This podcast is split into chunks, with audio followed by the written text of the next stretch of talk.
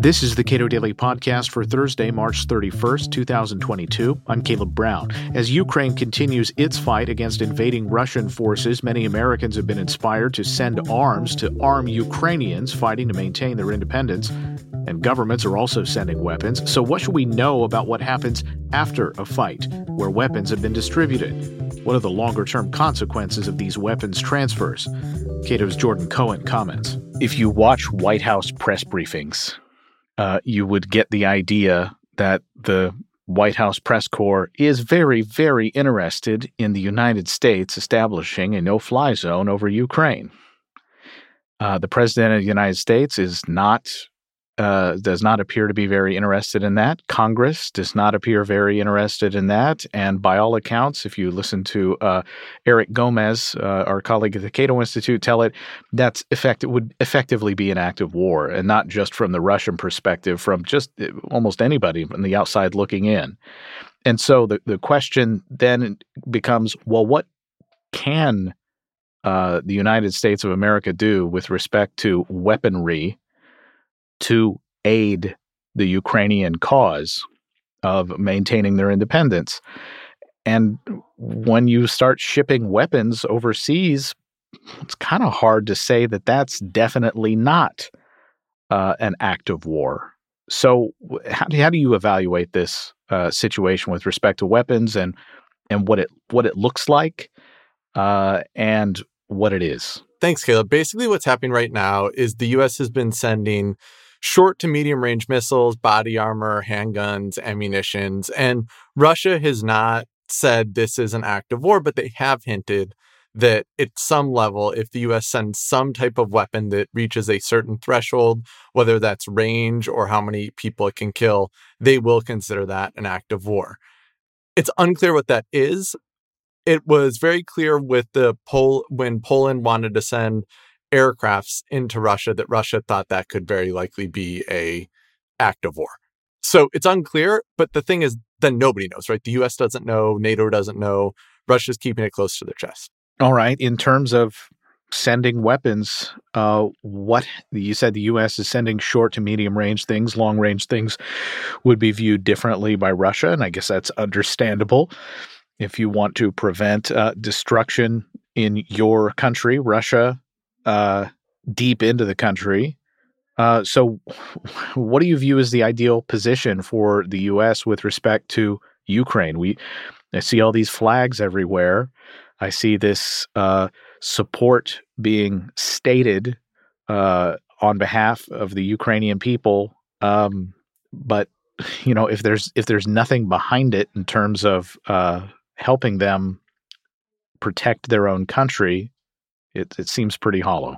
Yeah. So to be clear, things like the short to medium range anti tank and anti aircraft missiles, at least early on in the conflict, definitely did slow Russia down. But there are three main problems with this whole process, right? One, as we discussed, at some level, Russia may consider this an act of war. The second is there's no way to monitor these weapons, A, because it's a war and the government is just giving them out to whoever wants them, quite literally but also because in 2020, the Department of Defense released a report that basically said in Ukraine, again, this is two years ago in Ukraine, there was no weapons monitoring capability whatsoever, and they needed to improve upon it. So the weapons we send, whoever wins the conflict, however the conflict ends, there's going to be a lot of loose guns, a lot of loose missiles. And then the third thing is if Russia wins, how many lives are these weapons going to kill for what for what, right? If just more death. There have been some private actors, gun dealers in the U.S., who have uh, been inspired by Ukraine's fight, and uh, they want to send weapons to Ukraine to help, and apparently have had some pretty serious difficulties with the U.S. government preventing them from engaging in that process. Yep, exactly. And this is because of two things. One, the US government is concerned. It, they want to check exactly what a weapon is, right? They, won't care as much about a handgun, but if somebody's bringing a really strong missile system, that could be a problem. But the second and perhaps more important one is the method of transport. What the US doesn't want is some US citizen or or, or police officer, or whoever, going in with weapons, transporting them in person in Ukraine, and then shooting a Russian because then you have World War III on your hands. So they're being pretty restrictive on that front. They're much more open to just declaring $800 million of weapons being sent tomorrow by the government. By the government. Um, it, it seems more morally defensible to allow individual Americans to engage in the process of sending weapons over there than the U.S. government compelling all Americans to pay for weaponry to then be sent to this conflict. Right. I mean, is a is a libertarian and somebody that cares about civil liberties. I totally agree with that. I also think the U.S. government, similar to being worried about a no-fly zone, is worried that one mistake will cause World War III. I mean, the Cuban Missile Crisis, we basically lucked out that Kennedy didn't trust his military, and the U.S. wants to avoid that type of situation now. Who else is sending weapons to Ukraine? I assume Mo- most good, of Europe. Eh most of Europe. Most of Europe. And right now, the U.S. is trying to get Eastern Europe to send long range missiles to Ukraine on behalf of the United States or instead of the United States. So, longer range missile systems is what kind of the next phase of this conflict, I think, will be. Yeah, it's easy to come to the conclusion that you know the we've got to do something this is something therefore we must do this uh, when it comes to seeing people who by all accounts are fighting for their own independence against what is broadly viewed as one man's war uh, to seize control of a country.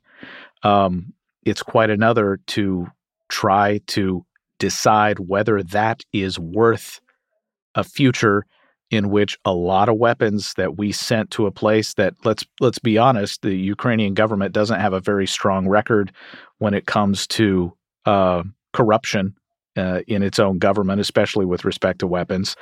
Um, so so how do you evaluate that that balance, uh, that attempt to uh, weigh the immediate need versus the long term potential?